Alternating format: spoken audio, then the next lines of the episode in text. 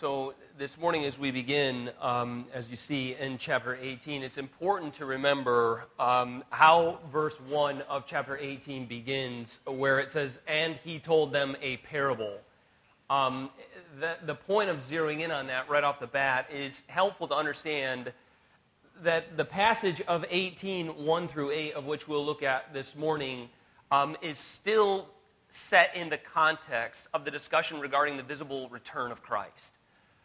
So keep that in mind as we talk about prayer here. That's still set in the context of a discussion regarding the visible return of Christ. And, and, and, a reason for that, as the text moves forward, is because this morning, as we consider ourselves the people of God awaiting that very real return, we understand that we live in what we consider to be in between the times, or between the times. That is, we live in between the first advent, which is obvious of what we celebrate at Christmas, and the second advent, his physical, visible return. So, chapter 17 and 18 are discussing some of these pieces of the visible return, and he tells them something about prayer. So, it's important and highly instructive for us this morning as those who live between the advents the first coming at the incarnation and the visible return at the consummation of history. And somewhere between the advents, as our pilgrim's journey motors on, he speaks to us about this important aspect of our pilgrim's journey, which is prayer. If you look in chapter 17, uh, just to kind of piece that together, um, there's some prompting here that makes sense to us about why our life needs to um, be disciplined in prayer. Verse 22 of chapter 17 and he said to the disciples, and again, we covered this last week, but he says, The days are coming when you will desire to see one of the days of the Son of Man, and you will not see it. You see, times are going to get hard after our Lord ascends in the book of Acts. So this is so it moves forward where in verse 25, before anything happens on this redemptive historical scale of significance of my return, verse 25, I must suffer many things. In particular, I will be rejected by this very generation. Speaking, of course, as we're moving toward Jerusalem, crucifixion. So before, before I will return, and, and, and we, we will see a renewed heaven and earth, where heaven and earth actually merge in one dynamic experience. Before this occurs, I must first be rejected by this particular generation. And after our Lord then resurrects and ascends. And you can see the ascension in Acts chapter 1. Again, Luke writing both part 1 and part 2 of this narrative story. Luke's gospel, author Luke, and the book of Acts, author Luke. And so it's kind of part 1 and part 2. Our Lord ascends in chapter 1, and the angels say, Why do you stand here staring into the sky? As he ascended, so will he also descend. He will return. But until that day, there will be many days where life is going to be difficult. So, what ought disciples or Christians do during these very difficult days, perplexing times? Well, the answer is in verse 1 of chapter 18. Because again, he's talking about the return of 1737, he said to them, where, they, they said to him, where, where is all this going? Where are these bodies going to go? He said to them, where the corpses, where, where the vultures gather. You won't miss it when it occurs. And then the very next piece he felt necessary to tell you and I, to tell the disciples, he said to them a parable. For what effect? For what purpose? Why is he telling this particular parable? To the effect to challenge them to prompt something in them. Prompt what?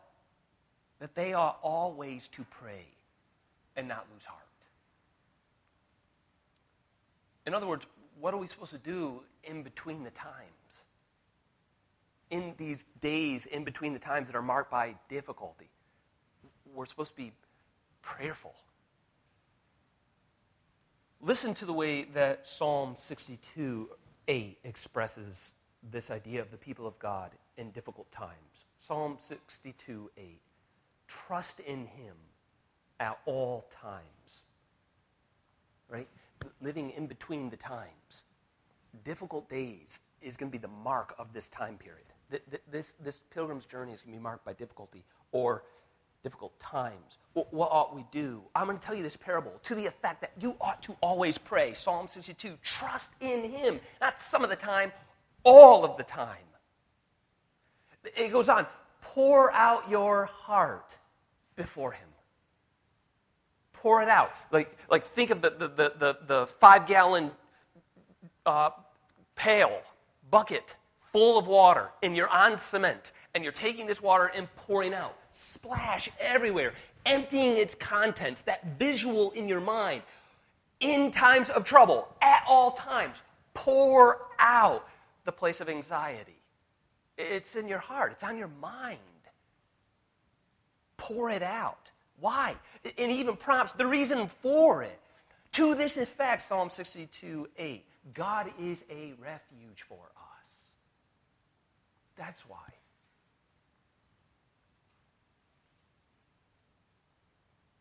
Pray to Him.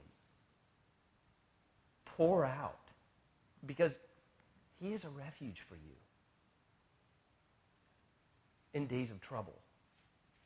And but notice carefully in our text um, something that is implicitly being taught about prayer, of which I know every person in this room feels. It's just it's it's human experience. Notice what's being implicitly taught in verse one. And he told them a parable, right, in the context of the kingdom to the effect, he wanted to effect change in them, to drive them on, that they ought to do something. They ought always to pray.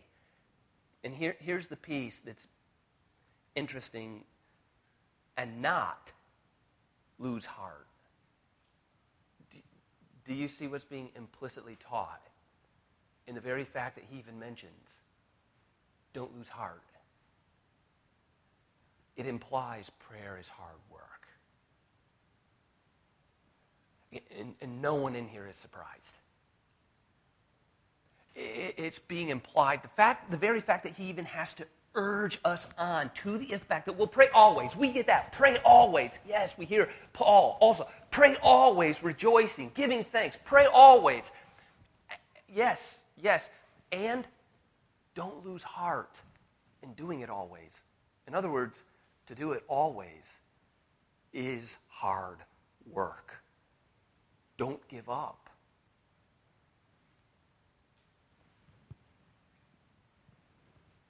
Every believer experiences this for a number of reasons.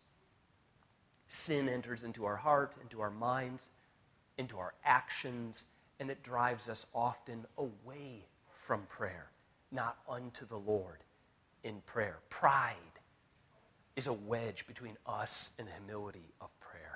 We have a sense that we're capable, that we can do, and it drives us away from the humility of request in prayer for a number of reasons. And our Lord knows our weakness and our frame, and that's why he says, to the effect, I'm going to tell you a parable to the effect that you ought pray always. Okay. No, no, no, no, no. Not just okay. And don't give up because you're going to want to. Different things and competing values are going to come into your mind, come into your heart, come into your emotion, come into your relationships, come into your providence that is going to work against you. It's going to drive you away. But I'm going to tell you a parable because you ought to be driven unto me, not away from me. And, as you feel things pulling you away, no, no, no, no. Don't give up. Pray. Not some of the time, all the time. Calvin reminds us prayer, he says, quote, prayer is the chief exercise of our faith. The chief exercise of our faith. We say, I'm a believer. That's my confession. The Apostles' Creed is indeed my confession. I do believe. the chief exercise of that belief, working through love, is prayer. It's not a kind of a, a, a, tangential element of our faith that sometimes we do go to the Lord prayer. You know, when things get really hot. But it is the essence, the chief exercise of our faith. So, with this idea of the importance of prayer from this text, in the context of the kingdom, he decides right then and there to tell you, to tell me, a parable on prayer so that we won't give up in difficulty of prayer and in the difficulty of living life until he returns. I want us to answer two particular questions this morning regarding prayer. And it's a, I'm going to go about it just a little bit different, uh, a little differently. Um, point number two will actually deal with this particular passage. Um, I want to, like I said, let me be clear. I, I want to ask two particular questions this morning. I want you to think on these things with me. Number one is simply this What is prayer? So, as believers, here we have a text that says, I, I want you in Advent and Advent, living here in what is going to be marked by difficult days where you will feel the weight of your existence, feel the weight of your burdens, feel the weight of the complexity of the age. It'll be so taxing on you, you'll long to see the return, and it won't be immediate. What I do want you to do is take those burdens and pray. Take those difficult times and pray. And, and, and not just for a quick minute. Don't give up. Persevere in it. Okay, yes, I will. Um, what is prayer exactly? So we'll, we'll deal with that question. Number one, we'll describe or answer the question, what is prayer? Secondly, and it's kind of like a, the second part of the um, one very long sermon. I will do my best. I'll keep jamming here uh, to let you know we are a few minutes behind already, but I will catch up. Point number two or question number two is what are we being taught about God's will in prayer from this text? So, so on, the, on the one hand, what is prayer? And that, that's part one. And then part two is, well, then, what are we being taught about God's will in prayer from this particular text? So I got to get going. Question number one of two What is prayer? Just again, for the purpose of verse 1. He told them a parable. He told you and me, all of us, he told the disciples in that very moment, talking about the kingdom, he told them a parable. This is why he wanted to tell it to them, Luke. Luke gives us the editorial comment so that we won't miss the point of the parable. It, it, wouldn't that be great if we just had those summaries, every single parable, right at the top? Just, this is the point of the parable. Now read on. Um, he does that for us here, perhaps because of the essence and the importance of prayer.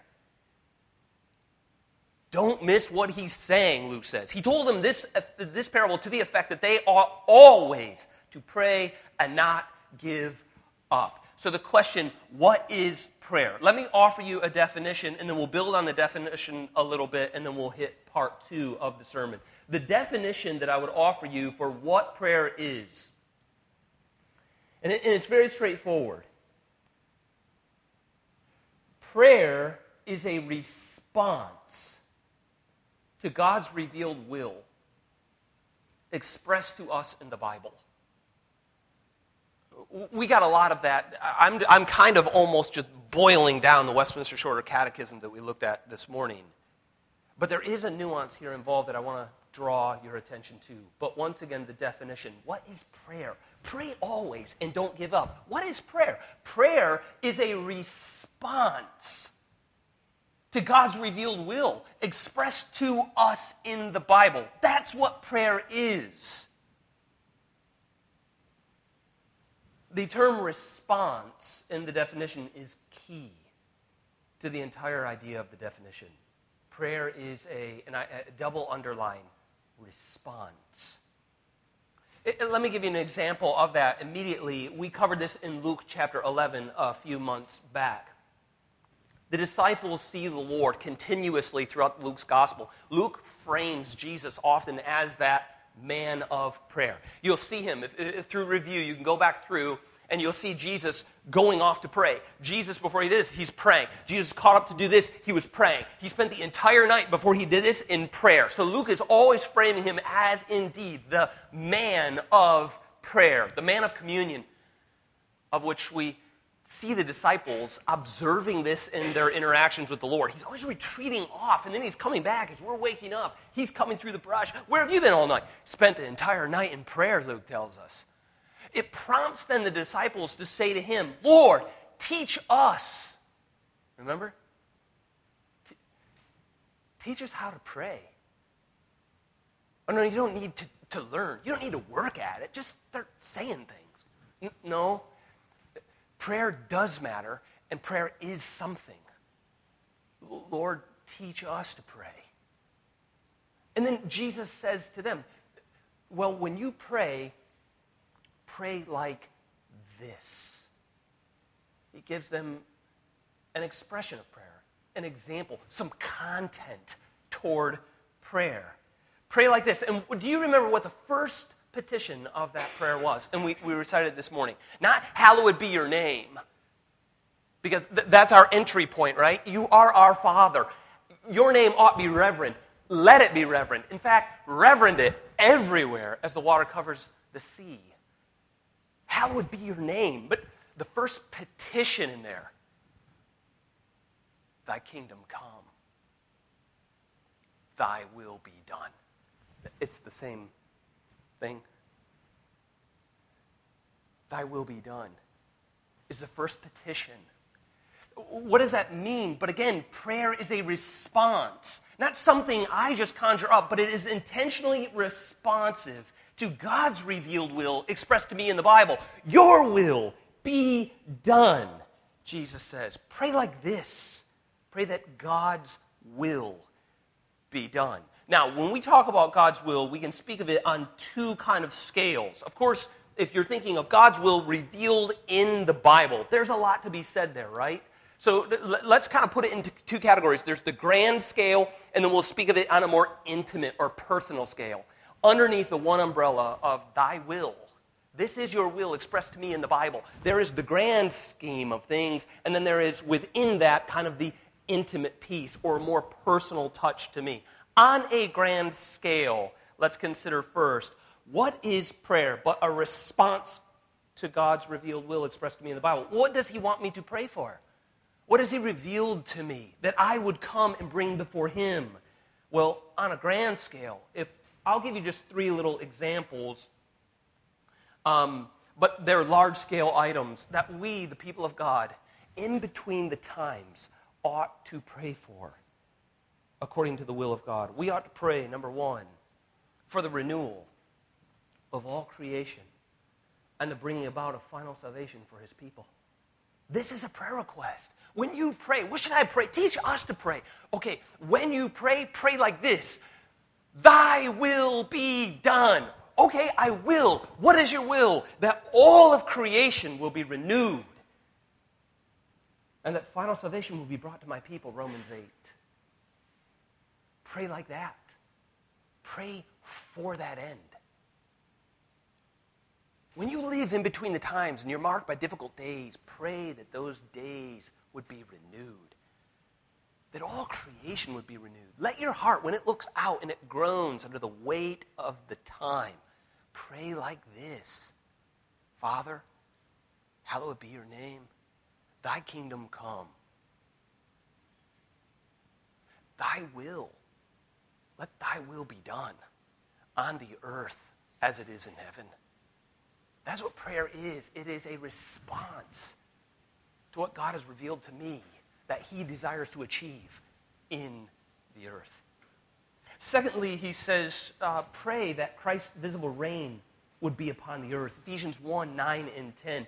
If you were to look at Ephesians 1 9 and 10, we don't have time to go there. I want to go to one other passage next. But Ephesians 9 chapter 1, 9 and 10. He says, This is the mystery of God's will. This is His will. What He wants when you say, Thy will be done. Well, what do you want in your will? The renewal of all things wrong made right.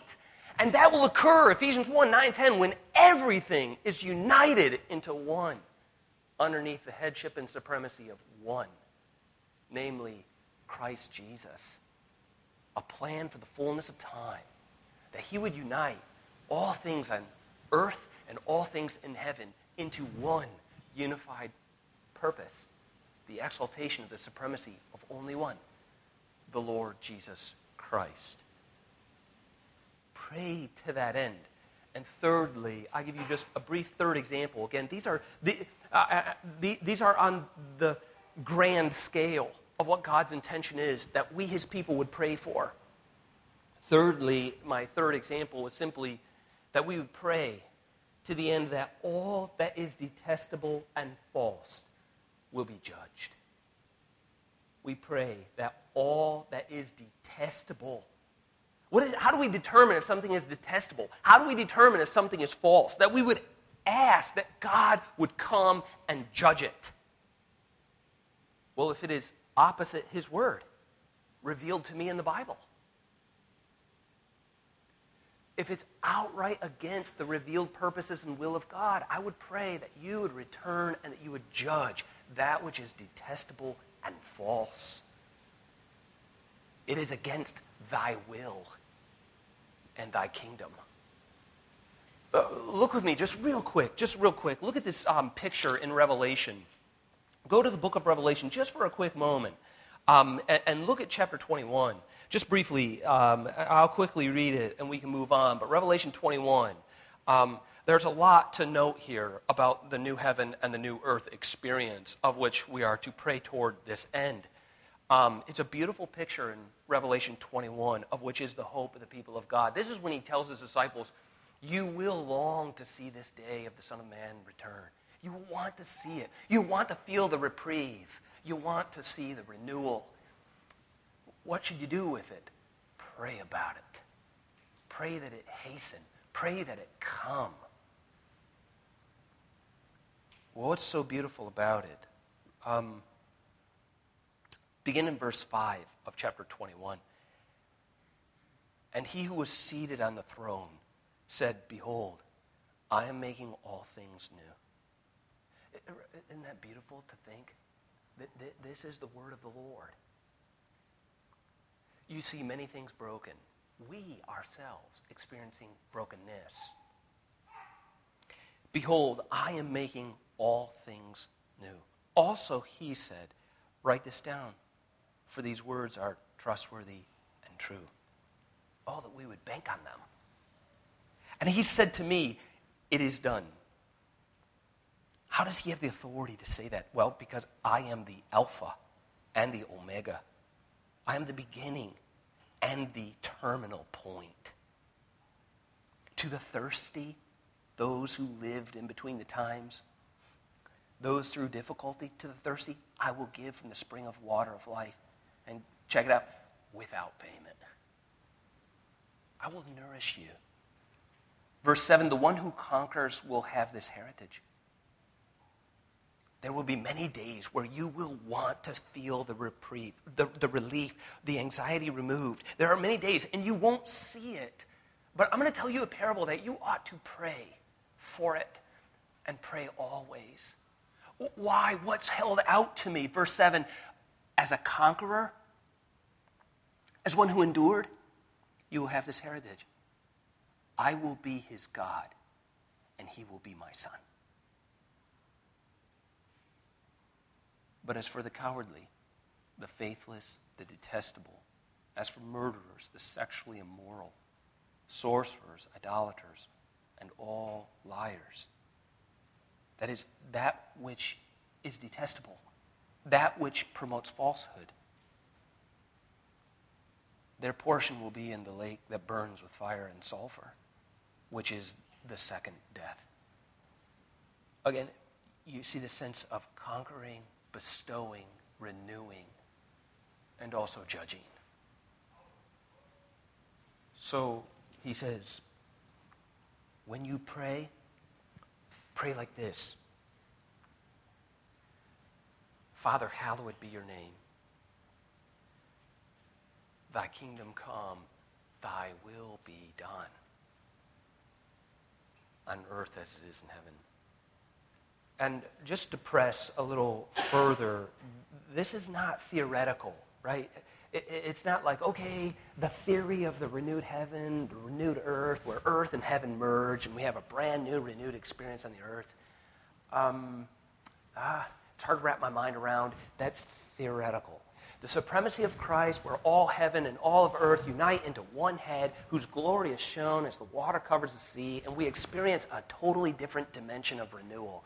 Again, kind of theoretical, hard to wrap my mind around. Much even harder to pray for its end. Let me challenge you just for a moment, because it's true. It does feel hard. We must gaze it through the eyes of faith. It is challenging. But being here on Lord's Day, hearing it afresh, is the means whereby we can be renewed to seek it yet again. Not as theory, but as truth. Not as theory, but as practice. Pray for these things.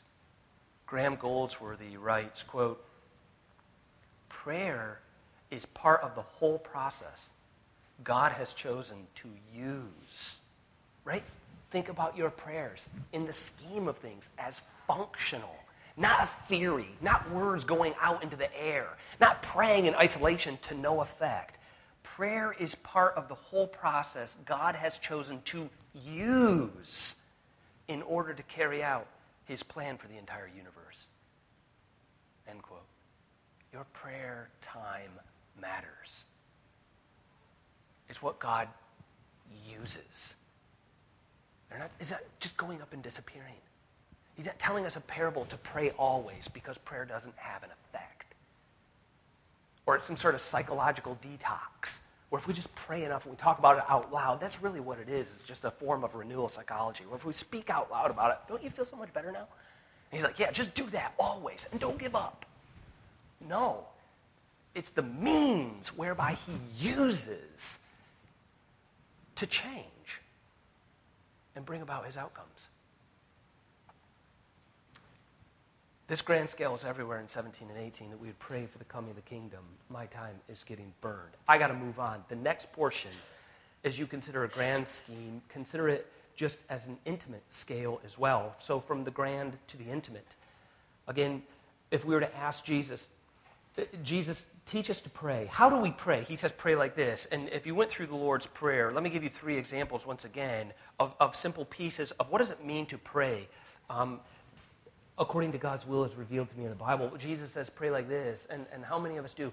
Pray, give us this day our daily bread. How, how should I pray? I'll tell you how. Pray like this Give us this day our spiritual and physical nourishment. Do you start as a family? Do you start there in the morning?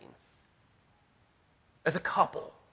Do you start there in the morning? Give us this day right before us, this 24 hour cycle, give us this day before it begins, as the sun is rising, before it begins, give to us. Not that we're just going to take it on, not that we're going to plow through it. I'm asking humbly, Lord, Father, whose name shall be hallowed, whose will I desire to be done. You have asked me to come to you this morning to ask of your resources to provide for me my physical and spiritual nourishment. Give to me my daily bread. Give our family, our children, their daily bread. Another example would be ask for wisdom and intimacy. wisdom in all circumstances. And you think, isn't this a little bit low key? A minor key to hit? That we'd ask for wisdom? Shouldn't we just figure out and untie the ball of yarn? James 1 5. If any of you lacks wisdom, and Jesus implies again, or outright states in 17, chapter 17 here, difficult days are coming. That means it will be taxing in a number of ways. It'll be difficult days emotionally. It'll be dis- difficult days uh, psychologically. It'll be difficult days relationally. It'll be difficult days financially. There will be difficult days provisionarily. Like, what, what will I have? What will I eat? What are the pieces that I'll have in my home? Difficult days are coming. You will, in other words, lack wisdom. Do I go left? Do I go right? Do I go up? Do I go down? How do I face this? Or how do we as a couple, me and my wife, how do we face this? How do we and the train of the children that travel with us? How do we face this? How can I lead? In other words, you will lack wisdom. How many of you now even think, what is God's will for my life? What direction am I going? Multiple degree programs represented in the room. Is this what God has for me? Is it not what He has for me? How do I know what He has for me? What is His call on my life? I need wisdom. Well, glad you're here, James says. James 1 5. If any of you lack wisdom, if anybody's in that category then of needing wisdom, what should they do? Well, I'll tell you let him ask God. Pray. I'm going to tell you a parable so that you will pray and not give up because you're going to lack wisdom. Well, what should I do? You ought to ask God for it. What is the promise attached if I humble myself and I ask for wisdom, admitting my own ignorance and dependency on you? Well, James 1 5, I will give it generously to all without reproach. Let him ask, and it will be given to him. I need wisdom. Great. Ask. How much will he give and yield over my lifetime? Much. Will I feel stupid in asking? No. He doesn't reproach you for coming. He asks you, Come. I will generously bestow wisdom. Again, the third example is um, on that intimate scale of prayer being a response to God's revealed will expressed to me in the Bible. What is His will? How, to, how, how should I pray? Well, when you pray, pray like this pray for health and overall well being. Again, isn't that just kind of too internalized and too personal? To ask for something as seemingly so simple as, well, I'm not feeling well and I feel imbalanced should I really make that a piece of my prayer life? Yes. No, I thought I'm supposed to pray that like Christ would return and renew the world. You know, those kind of things. I, you know, my ailments don't seem to. No, it, they're not disconnected. Those two things are connected in your prayer life. That He desires you to experience well-being and health and renewal. James 5:13 this is so simple, isn't it? It's a great, James 5.13, to, uh, to all of us this morning hearing about prayer. James prompts this, this comment of chapter 5, verse 13. Is anyone among you suffering? Again, it's not just that you have uh, physical ailments and infirmities. It can be a number of different things, the complexity of being human. And it's on a range of scales. What might seem to be suffering for you, I might look at and think, that's not really suffering. Uh, what I experience and think, that doesn't really seem to me to be suffering. Uh, uh, again, but it is to the one undergoing it. Is any one of you suffering? James says, let him pray.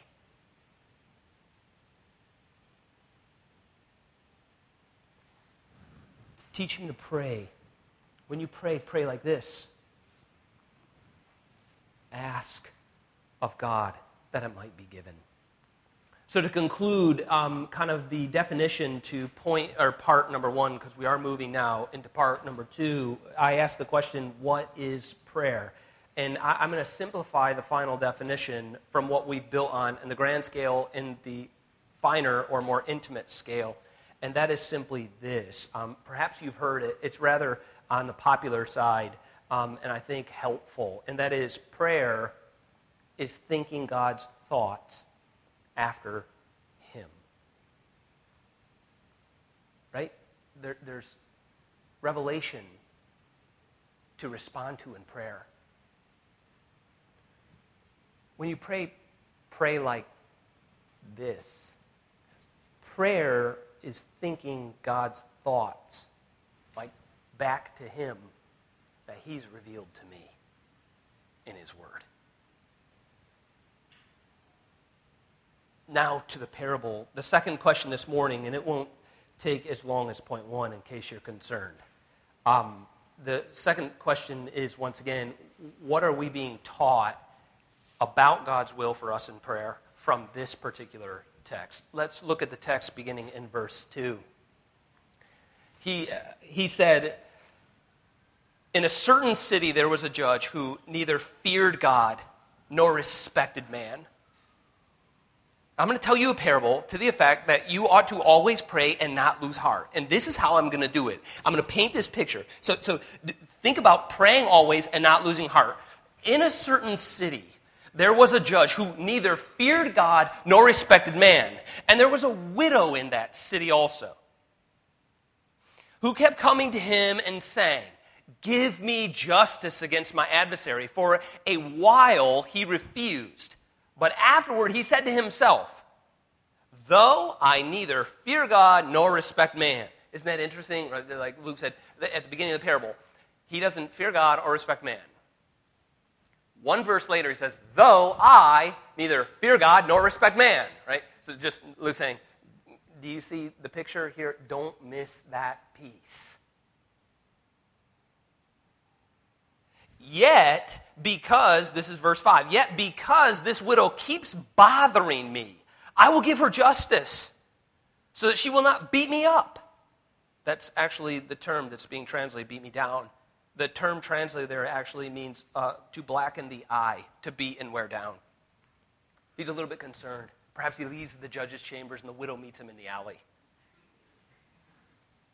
Lest this happen to me, by her constant coming I, he probably would rather be beaten by the widow than the constant drum of give me justice. Verse 6. And the Lord said, Hear what the unrighteous judge says. Now, now you have a picture of this judge. He neither feared God nor respected man. I neither fear God nor do I respect man. Right on key. And then Jesus summarizes He is an unrighteous judge. This guy is bad news verse 7, and then we'll jump into just a couple observations and be done. And will not God give justice to his elect who cry to him day and night? Will he delay long over them? I'm asking a very specific question here in the parable, and that is simply this What are we being taught in that parable about God's will for us in prayer? And the answer is this God delights in answering persistent prayer. God delights in answering persistent prayer. Let me show you in our last couple of moments how. Just quickly jump into the particulars. Look at the woman in the, in, in, in the parable.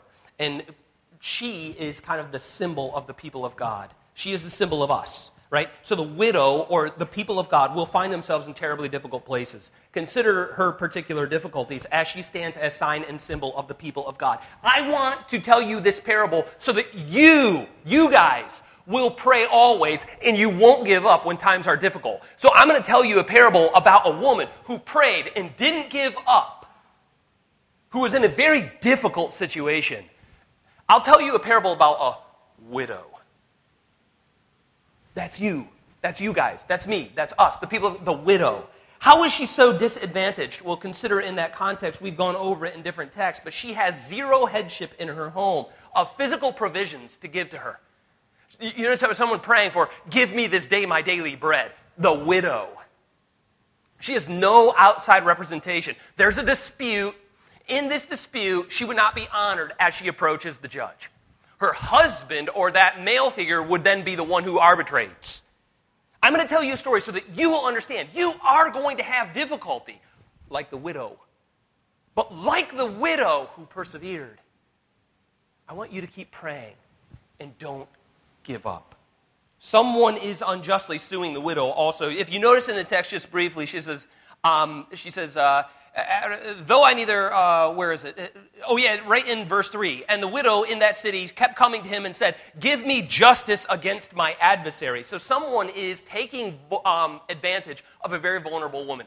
She is being unjustly pursued legally by someone in the, in, in the parable. So she's in a very difficult position. The judge has zero regard for her, and someone is attacking her. The point is, she is in a very difficult, difficult situation. To top it all off, the, the, the, most heinous part of the entire parable picture is that the judge is that man who says, I don't fear God or love neighbor. I don't fear God or love neighbor. And Christ says, he was an unrighteous judge. Think about it for just briefly for a quick moment. the law that he was to adjudicate to this woman. Here's the person pursuing her. Here's the woman who's the widow at disadvantage. Here's the judge who is to arbitrate. Is the law of God. What shot does she have at justice? At appealing to the law of God when a judge says, I don't fear God, lady. Well, you're supposed to love God and love the neighbor. Okay, I don't fear God and I don't love my neighbor. Well, well, God says, again, what difference does that make? I don't fear God. You see, she drew the short straw. The, the judge over her district doesn't love God and doesn't care for neighbor. What chance does the widow have at seeing any form of justice? I'm going to tell you a parable so that, so that you will persevere in prayer because you're going to have difficult times. What more difficult picture could I paint for you than a widow who has a godless judge, who someone is pursuing her, and she appeals to him on God's law to adjudicate it properly for her and bring justice, and the judge turns and says, I don't love God and I don't care about the neighbors. Oh, what can I do? How will I get justice? Well, notice verse 5. This is how. Yet, because this widow keeps bothering me. I will give her justice. Just so that she'll leave me alone. Right? So that she will not beat me down where they're constant coming at me about justice. In other words, the widow prevailed because she was persistent. I'm going to tell you, what does that have to do with, oh, we're supposed to be persistent in prayer because days are going to be difficult and we're going to want to give up. But the widow is seen as one who prevailed upon the judge and received justice precisely because she persevered and didn't give up.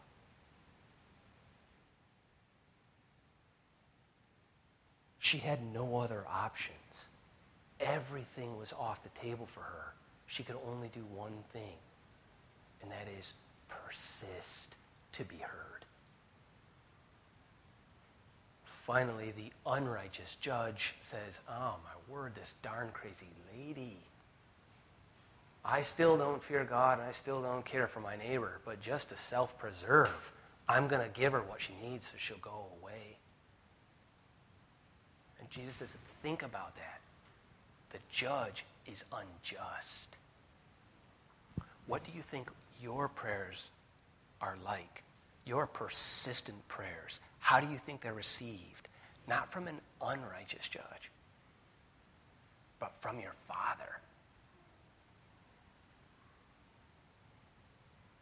This is how the text concludes.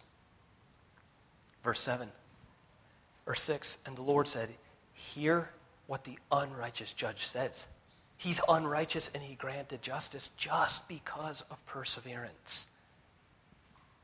Don't quit, guys. Don't quit on your prayers. Verse 7 Will not God, who is all things opposite the judge, he is righteous? He loves righteousness, he loves justice, and he loves his people. Will not that God grant justice to his elect? But what ought they do? Cry to him.